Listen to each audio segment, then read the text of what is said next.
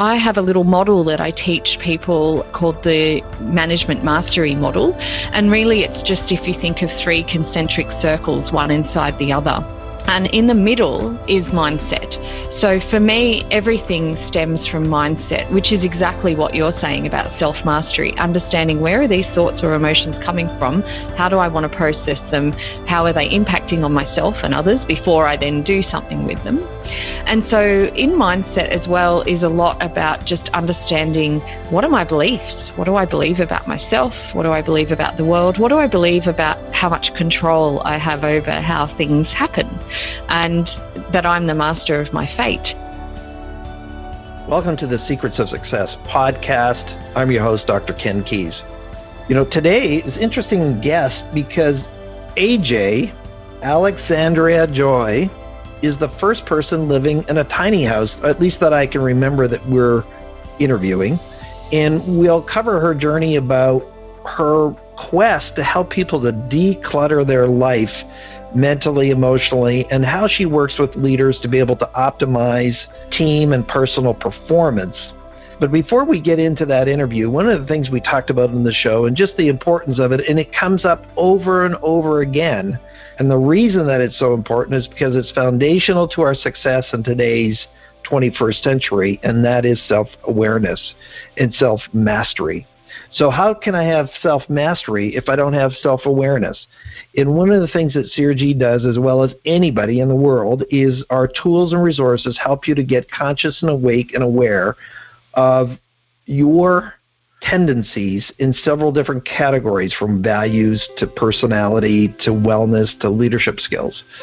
So, today I'd like to recommend that you consider our Why Aren't You More Like Me course which is based on the personal style indicator, which is the number one personality assessment as judged by participants around the world, and take you through a step by step journey to take you through the next level. Now, the research shows that only 2% of the population can realize their potential without this information, and that was done by TalentSmart. That's a third party organization. So take yourself to the next level, or if you have a team or an organization that you want to take to the next level, then we'll recommend the e-course, or if you want it live, that's an option. The e-course Why Aren't You More Like Me, which includes the personal style indicator. So thank you again for listening. If you like what we're doing, pass it on, let somebody else know about it, leave a positive review in whatever platform you are listening on. Here's today's show with AJ. Welcome to the Secrets of Success podcast. I'm your host, Dr. Ken Keis. Well, I am so privileged to have our guest today because I was actually just on her show not that long ago. Now, you could be listening to this show in 2040, so it wasn't just long ago, it was quite a while ago. But she just rocks it. She's amazing. And you know what? She's because of technology, I'm in Vancouver and she is just north of Sydney, Australia. Welcome, Alexandra Joy. AJ? Hello. Welcome to the AJ. show. Yeah. Hello, Ken. How are you? Great to hear your voice again across the waves.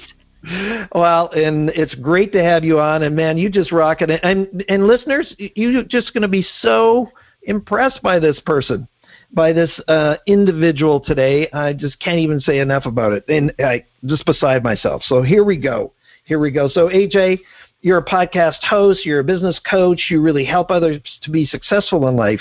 But as I ask most people on most shows, is your journey and where you started, is Australia sort of your home birth country and area, or did you start elsewhere?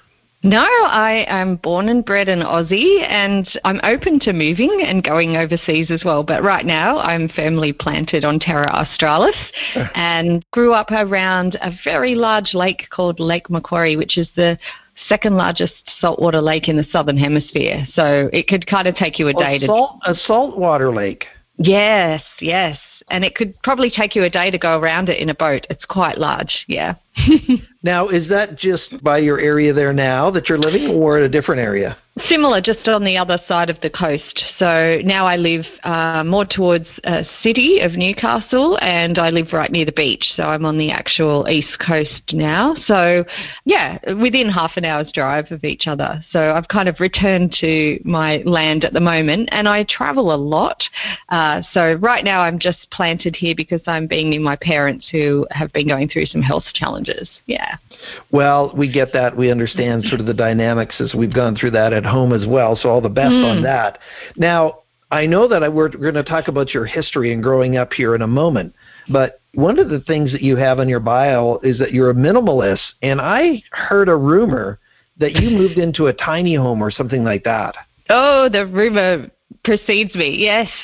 So, in about 2016, like many of us do around that midlife, although I try not to think I'm getting near there, hmm. spot in life, I kind of realized that I was overwhelmed and a bit messy and cluttered in my life at in my head, emotionally as well as physically, with all my stuff. And so I spent the next two years minimalizing and downsizing all of my belongings, and I literally let go of about 75% of my possessions. I still do own property, but I rent it out to people. And so during mm. that time, I had a local builder uh, work with me on building my own designed tiny house on wheels. And I know they're quite popular and well known in America, but here in Australia, mine was kind of one of the first 10 or so that was built because they were quite new here. Um, they're much mm. more common now. So, yes, I downsized my whole life and all my possessions. Um, the shoes and the books were the hardest. um, I went down to 16 pairs of shoes, which fit underneath the kickboards in the kitchen area, and I had a lot more before that. But books I found really challenging. I still have an office which I use as storage, and I still have many boxes of books there because they just have history and knowledge and information. So I'm yet to part with them, but I know I'll feel lighter and hmm. freer when I eventually do. well, it's fair to separate business from personal, though it's integrated. We know that. Uh, oh. And so you're allowed to have that office storage area with those books in that. And being an author, it's good uh, that we still have that. So when you know when you think about the transition or the change, mm. what was really driving you to create a tiny house? I mean, you can reorganize your life without going to that trait or down that pathway. And by the way, I watched these shows on tiny homes and I said, hey, that's pretty cool. I'm not sure if I could do it. Yeah. But what was really driving the decision to go that far? I think a whole range of life things that happened to so many of us. I was definitely, I'd been a corporate refugee. I'd been in a relationship that um, I found quite stifling as well. And so I really um, wanted to move away and change everything for myself, really shift my mindset. And I found that the more I became lighter and freer as I let go of possessions, the more alive I felt and the more optimistic and the more I wanted to explore. Um, and I always say I'm a biophiliac. I have a really deep love whoa, whoa, of nature. What, okay, biophiliac. yeah. I, I, can't say I've heard that word term before. I'm sorry. Oh, okay. I just I, okay. So what does it mean? Yeah, so a biophiliac is someone who does have that deep love for nature and feels very connected to the earth and to, you know, animals and feathered friends and the trees and those sorts of things. So I have a real sense of, you know, I feel at my best and most calm, as most people do when I'm in the bush um, or on a mountaintop or swimming or and mm. so I just wanted to kind of return to it. I felt very much like I was living in suburbs and city and, you know, tar all around me, buildings all around me. And I just yearned for connecting more with the land and being um, having my day, I guess, more connected mm-hmm. to Earth and the planet um, and the seasons and all of those sorts of things. And I'm also really quite fiercely independent and I love freedom. And so. Um, really? That surprises me. That's a shocker. Uh, and I wouldn't say it was radical change. It was really incremental. And it's what I believe mm-hmm. in. I believe in 10 degree shifts. I believe in just making small shifts. And it's sort of those small shifts that, like compound interest, over time have a big impact. But I made the steps gradually. So it was cleaning out a drawer and then it was cleaning out my closet and it just kind of mm-hmm. eventually mm. evolved. And so now I can actually literally live on the land and move around and feel at peace and at one with that. And if I don't like the view, I can pack up and move. cool. So, well, um, congratulations yeah. on that. And that's that's pretty neat. And you know, there a lot of people are trying to say, how can I, you know, reduce my footprint You know, mm. we have a larger home. We enjoy we enjoy having all the kids over for you know Easter dinner or whatever it is, or Thanksgiving or whatever it might be. So we're still in that space. But I get it. I understand it. And growing up on a dairy farm, I also get you know this connection to uh, when you're out in nature and land and the mountains and being in mm. Vancouver. It's just a given. Uh, as part of that. So congratulations on that. Now, AJ, let's just sneak backwards in time a little mm. bit. And so you grew up. What was sort of your family life like, and what did your parents do? Yeah, so wow, that's going way back. um, so my dad worked as an accountant.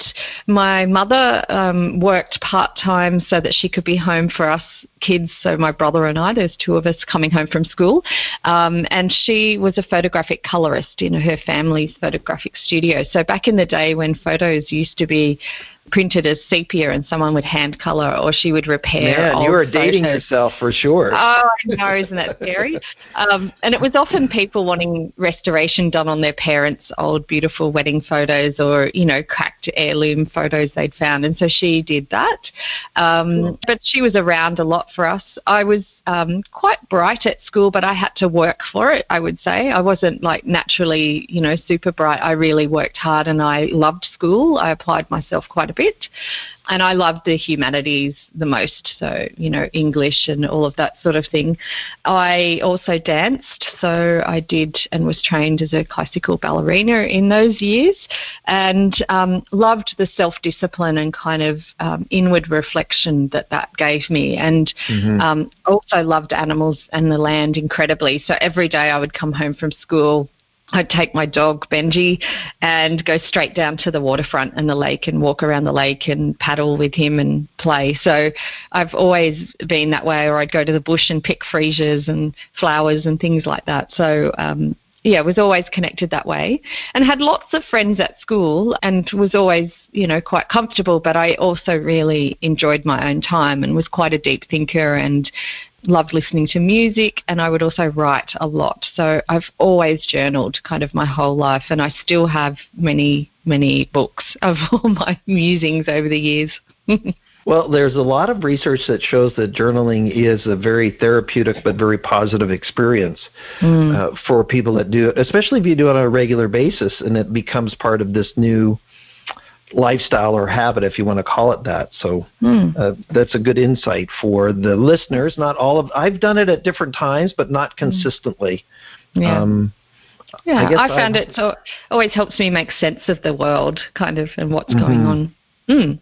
And it, and through the writing, there's a physicality that happens between your thoughts and the pen in your hand, or even if you're typing it, uh, it works well to uh, just process your ideas and your thoughts. So that's a that's a good strategy for people to consider. And it's been one of my biggest challenges now moving minimalist and in a tiny house where I'm weight restricted because I tow her, and so I can only have about 400 kilos of things that I bring into the house, being clothes and food and books and things.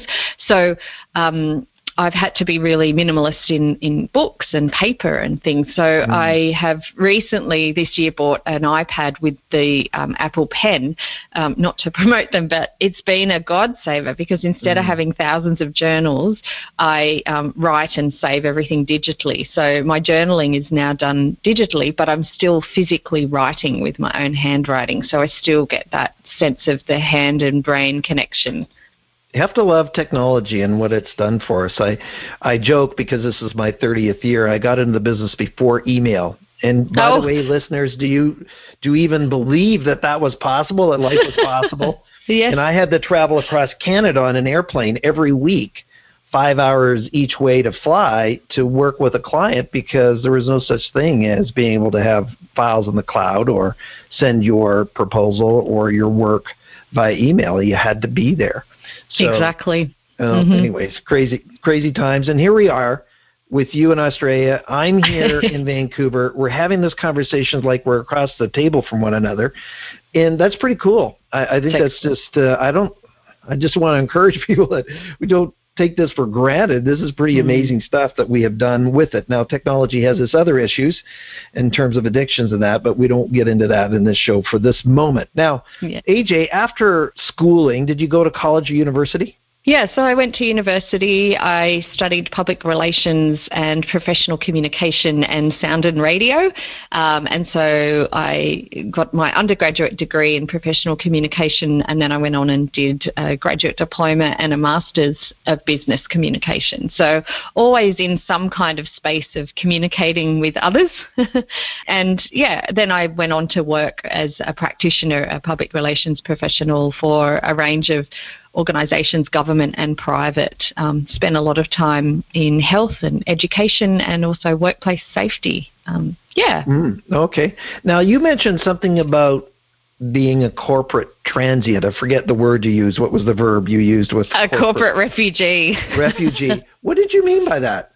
That I escaped and essentially was trapped, I felt, when I was there. As much as I really loved my work um, and I loved my teams, and what I looked at after a while was it was actually building other people and empowering and supporting people to grow as well as myself that really rocked me more than the actual practice of being a practitioner and working doing media and doing stories and working with volunteers and those sorts of things.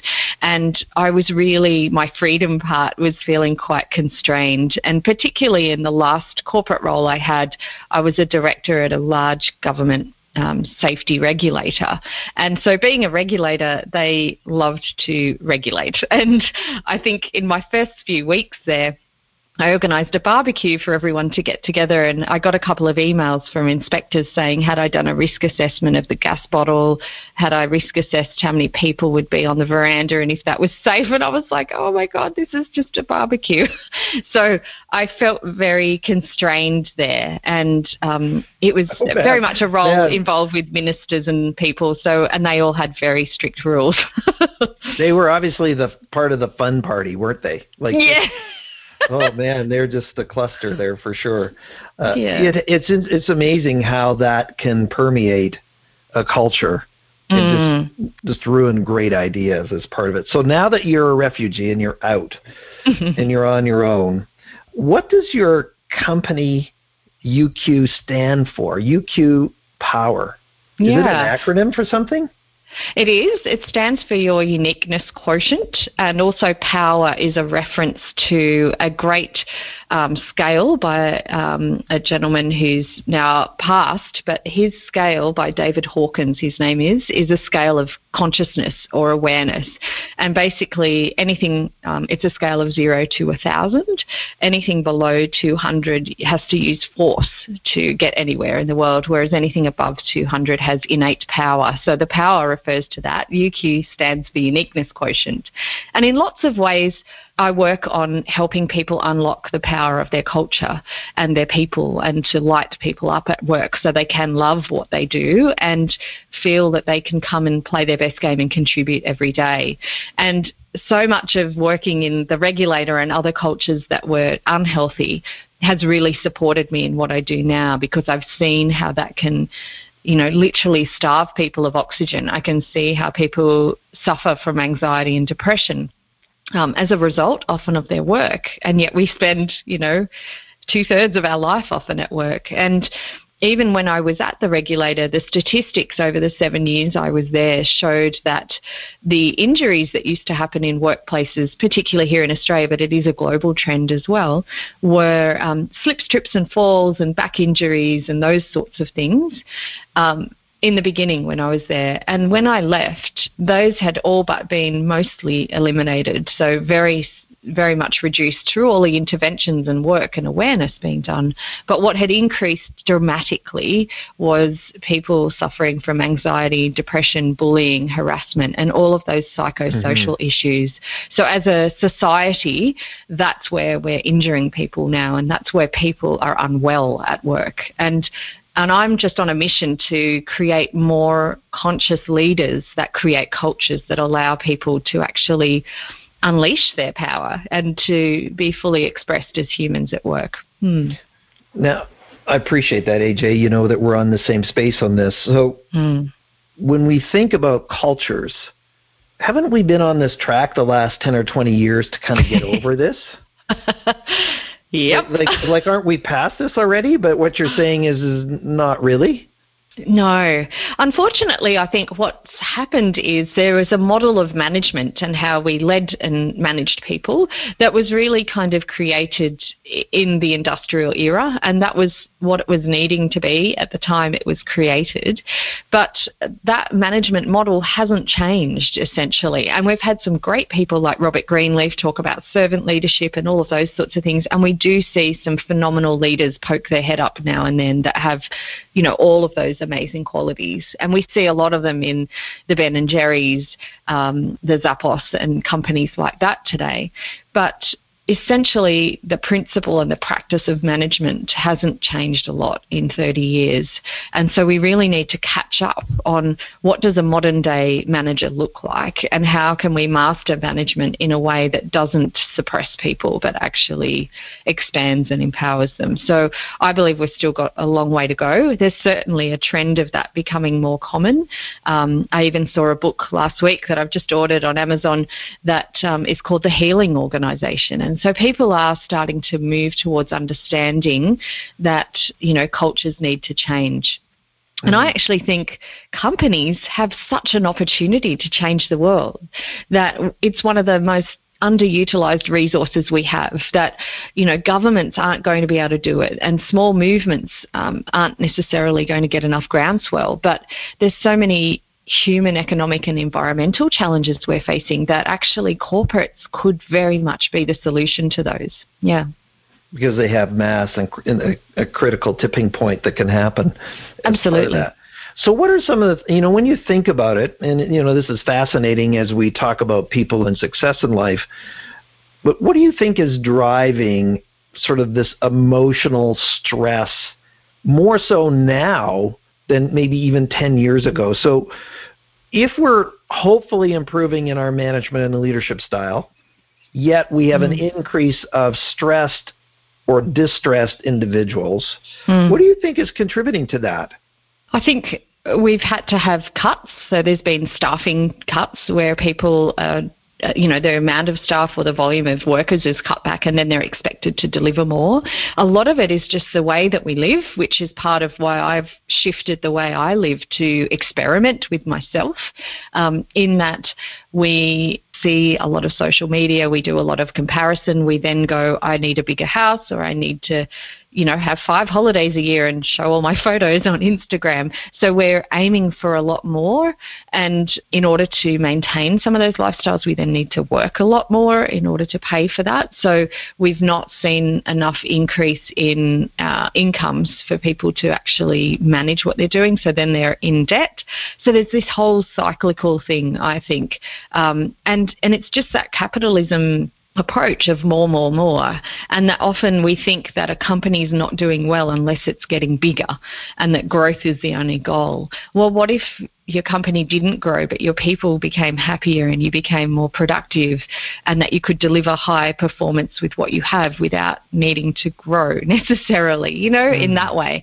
So there's, I just think, a lot of paradigms and mindsets that need to shift um, and to be challenged right now. And there's a whole heap of things that are contributing to that. Mm. Well, I might. What do you think? Well, I was just going to share my MBA study Mm. Which one of the things that happens, one of the things we teach is that society thinks that ambition is equal to being upwardly mobile. Mm. And what my study showed was is that as people were promoted, their job satisfaction decreased, not increased, decreased. And we didn't have further questions because we hadn't really anticipated this result. And we believe one of the contributing factors, of course, is that I get this extra responsibility, these extra demands, and I'm now being promoted out of my passions. I'm being promoted mm-hmm. out of what I really want to do. I'm being promoted with this extra stress, if you want to call it that, as you talked about. And but it was expected culturally. I mean, that's yes. what you would do. And I remember a retailer I had who this lady worked the cosmetic counter and I used this story for 10 years. And they constantly wanted to promote her to be supervisor. And I said, no, no, she's the number one sales rep in the entire company of 6,000 people. Wow. And she loves what she does. And will you stop trying to promote her because she doesn't want to do it? And for years, they were trying to promote her because she did such a good job at the counter. There'd be two or three people in the department, and her clients, mostly women, would wait for her. And mm. they wouldn't go to the other individuals because she was just that good. And so I think that's part of what happens. Even the supervisor didn't see, or the manager didn't see that promoting her would be a disaster. They just thought that's the what you should be doing. And so Absolutely. there is this so the mm. the other side versus her just being completely happy and mm-hmm. and engaged in what she was doing. And this happens constantly, right? So I think that's what you're talking about too. Also this whole thing that you mentioned around this whole social media. I wasn't even on LinkedIn until 10 years ago. So there's just the the amount of ramped up kind of connections and what that does for our dopamine and as a health expert uh, with you as well. When you think about it, this whole addictive nature to social media then creates the stress as well. Exactly, and I think so many people see because companies only promote people into those kind of middle management and then executive permissions. And often they've been a technical expert and they've absolutely loved their work and been really good as a technician, and then they get thrown into middle management. And I even see it in nurses and doctors as well, and they then become administrators and they miss the patient contact and you know what they loved about their role, mm. and then they go, oh. 80% of my time is now managing these children in adult bodies. so managing all of the intricacies. Oh, daycare, stuff. daycare. Yeah, exactly, adult daycare. And they're like, and all the love's gone out of it. And now I sit behind a computer all day and just do reporting and filing and, you know, rosters and things like that. So I agree. I think we should be also promoting people or giving a pay rise perhaps to someone like that woman who's just really good at what they do and love that and let them stay in their lane. Stop trying to turn them into something else. Or if we're going to make them middle managers, we need to support them in doing that. Um, and we mm-hmm. just don't give people support. And we're starting to more and more teach at schools things like um, meditation and ways to actually manage um, stress and anxiety. But as a society in the past, we weren't very good at that. And so we were just adding things to our plate without giving mm-hmm. people coping mechanisms. Hmm. Well, we won't get into uh, digressive depression and all that kind of stuff. Yeah. but uh, the reality is in North America, I can't speak for Australia, is that there've never been higher levels of suicide or depression, especially in people under 30. Mm-hmm. And you know, a lot of that is the social media, but also lifestyle and just what we eat. And now there's a linkage, you know, at the peril of being sued, is how antidepressants actually contribute to mm. suicidal thoughts, right? So, uh, yeah. and being a person who had been on them in the past, I can speak to that from a personal right. experience. So, yeah. with that, AJ, uh, mm. Hey, we're going to get uh, re-energized here, so let's not go. yeah, we're not trying to depress right. you all. no, no, not at all. I think it's just part of being conscious and awake because one of the things that's big out there that is continued is around mindfulness, right? Which is you talked about meditation or uh, prayerfulness, depending on what your faith base, or if you have something like that as well. Is how can I be conscious and awake about what's going on emotionally and, and with me?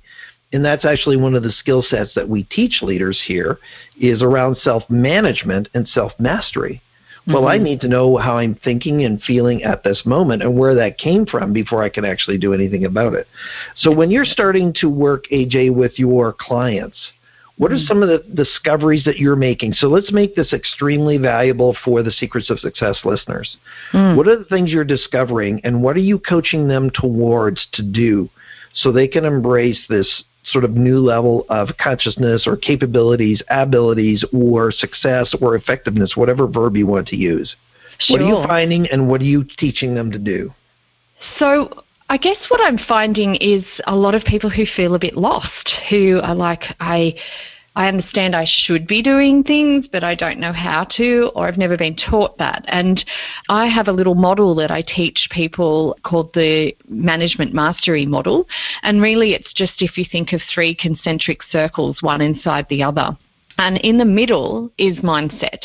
So for me, everything stems from mindset, which is exactly what you're saying about self mastery. Understanding where are these thoughts or emotions coming from? How do I want to process them? How are they impacting on myself and others before I then do something with them? And so, in mindset as well, is a lot about just understanding what are my beliefs? What do I believe about myself? What do I believe about the world? What do I believe about how much control I have over how things happen? And you know, that I'm the master of my fate. So I work a lot with people on their mindset first. And then the second circle out is minimalism. And of course, because I'm such a fan of it, but minimalism in the way of where could I make some small shifts in myself and my own daily practices or in the organisation and its culture to actually start moving the needle. And so, minimalism in the sense of where is my mind cluttered?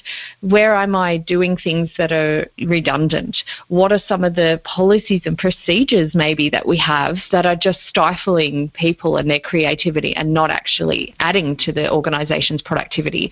And I mean, like you know, no barbecues, right? Yeah, that's it. no fun. yeah. um, well, and often taking away things that reduce and hamper that. So I know um, a few companies who have actually removed things like their uniform policy, and they said ever since we removed it, no one's shown up naked. You know, that's one of Netflix's um, famous things. They took away their uniform policy, and they're like, "Yep, everyone comes to work in clothes. We're good." Um, but they also removed some of their travel policy, so they had very strict rules and regulations around when people travel, what they can claim, and all those sorts of things. And it was quite confusing for people and a bit of a barrier. And so instead, they changed it to just say, do whatever is in the best interests of Netflix. And so it's just a, gu- a, guide like that. And so people then can weigh up for themselves is this in the best interest of Netflix, yes or no? And so then they're able to explain their decisions if need be. And so that's what I mean by minimalism is starting mm-hmm. to look at where are we cluttering and even in physical space. So often I go into workplaces and, you know, oh, there's old desks there that are all piled in the corner or broken chairs and they're all just sitting there or we've got all these books and things that we don't use anymore. And there's a lot of that clutter that actually physically weighs people down as well. So that's kind of the second thing I look at with people. And then we look not, at, I just mm, want to mm, uh, please hijack that word clutter. Mm. Is that people underestimate the emotional drain of mm-hmm. that just kind of hanging out in the peripheral. Yes, those desks are there. You don't do anything with them. They're in the corner but they just weigh on your spirit as you come in because it's not a fresh, clean space. So don't underestimate just sort of, I call it unattended clutter around your area. It, I mean, we've seen these hoarding shows. It's just what it yes. what it does to people. I mean, mm. they are psychologically damaged now mm. as part of that clutter has completely consumed them. So my encouragement is, as you have said, what is it you can let go? Mm. And we just moved our offices and got a new office, and yeah. I threw away the cassette tapes. yes. you know the all the you know I used to do some speaking with Mark Victor Hansen you know, you know in the day and I had all of his sets and other ones that I had from other public speakers and stuff in the day. I said I don't even have a cassette player. We're like, why do I still have these things? Mm. So something like that. Yes, and I know I see lots of like old computers, and often it's in the photocopier room or they've got a storeroom, and they don't have enough space for things, and yet they're still hanging on to things. So you're right, that can physically drain you just seeing that stuff or stepping over it every day. But also, we're doing the same thing in our mind. We're mm-hmm. cluttering. Mm-hmm. Often, we're and and social media. That's where it can contribute. We're so unused to sitting with our own quiet um, and not having our mind filled. That um, there was a research study done recently where um, people had to sit for silence, or they got a choice to sit for silence with their own thoughts in a room with no stimulation for 10 minutes, or receive a small electric shock. and something like 40% of the men and women chose the electric shock because they were so worried about sitting in silence for 10 minutes with no device or phone or anything. And I think that's an issue. oh, really? Um, I don't know. Let me think. Oh, yes, it is. Of course it is. uh, um, and, and I, hey, listen, we're all guilty of it. The other day I misplaced my phone. I just about, I said, boy, Ken, pay attention to how much you're freaking out over, you know, your phone mm-hmm. somewhere. But the fact that I couldn't find it for a bit was, I said, whoa Could Yes. you go without your phone? Sorry, I have to tell this story, and I'm, Yeah. I'm stealing. I'm stealing your time, AJ. No, but there was this. They were on uh, the streets of New York, and they asked these twenty-some-year-old guys, "Do you go without sex, or do you go without your phone for a day?"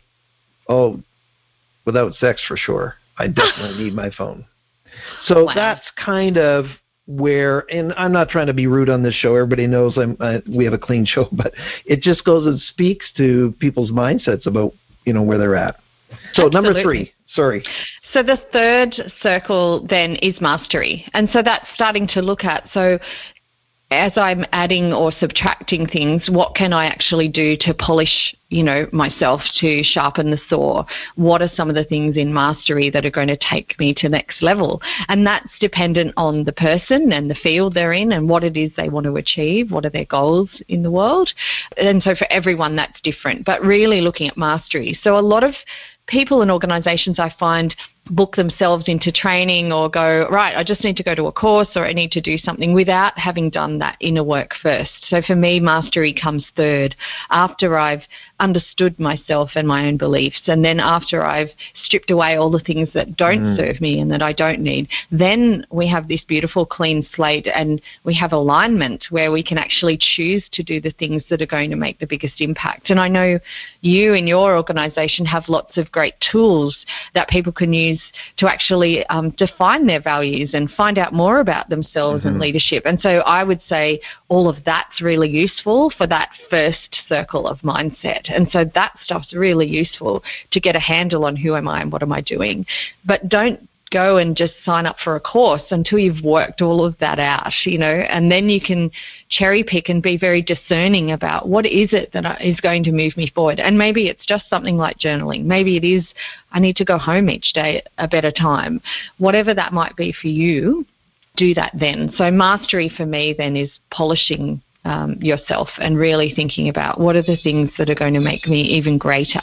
Um, And I'm very strengths based uh, believer, so not necessarily going straight to what are my weaknesses, but actually going where are my strengths? And as you were saying, where's my satisfaction and passion, and how can I expand that? Because it's where I'm going to experience more flow and open myself to possibility and just the joy of life and and bring back some fun. Yeah. Absolutely. Fun. Hang on. Let me think about that. I don't know, maybe we shouldn't do that. So, and of course, I'm being a little flippant with you, uh, with everybody that's listening. And but it's accountable. I mean, we've none of our lives are perfect, and there are days where you just say, "Whoa."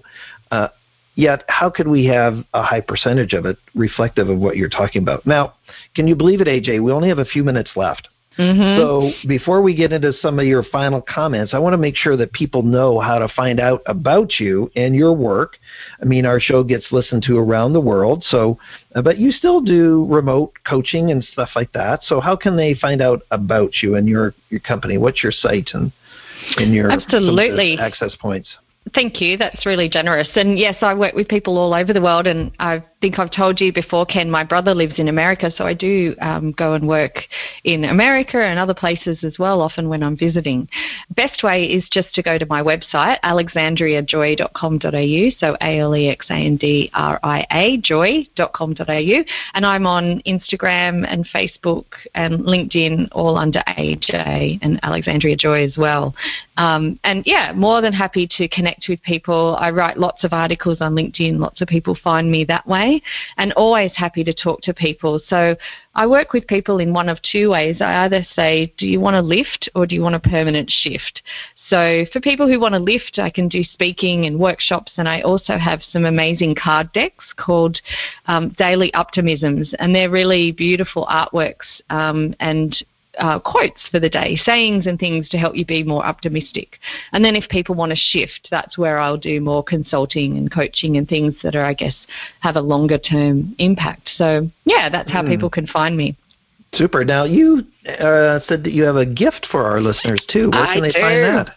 I do. For all the delicious humans, um, I have a beautiful 10 degree shift um, uh, process or a little tracker that you can use.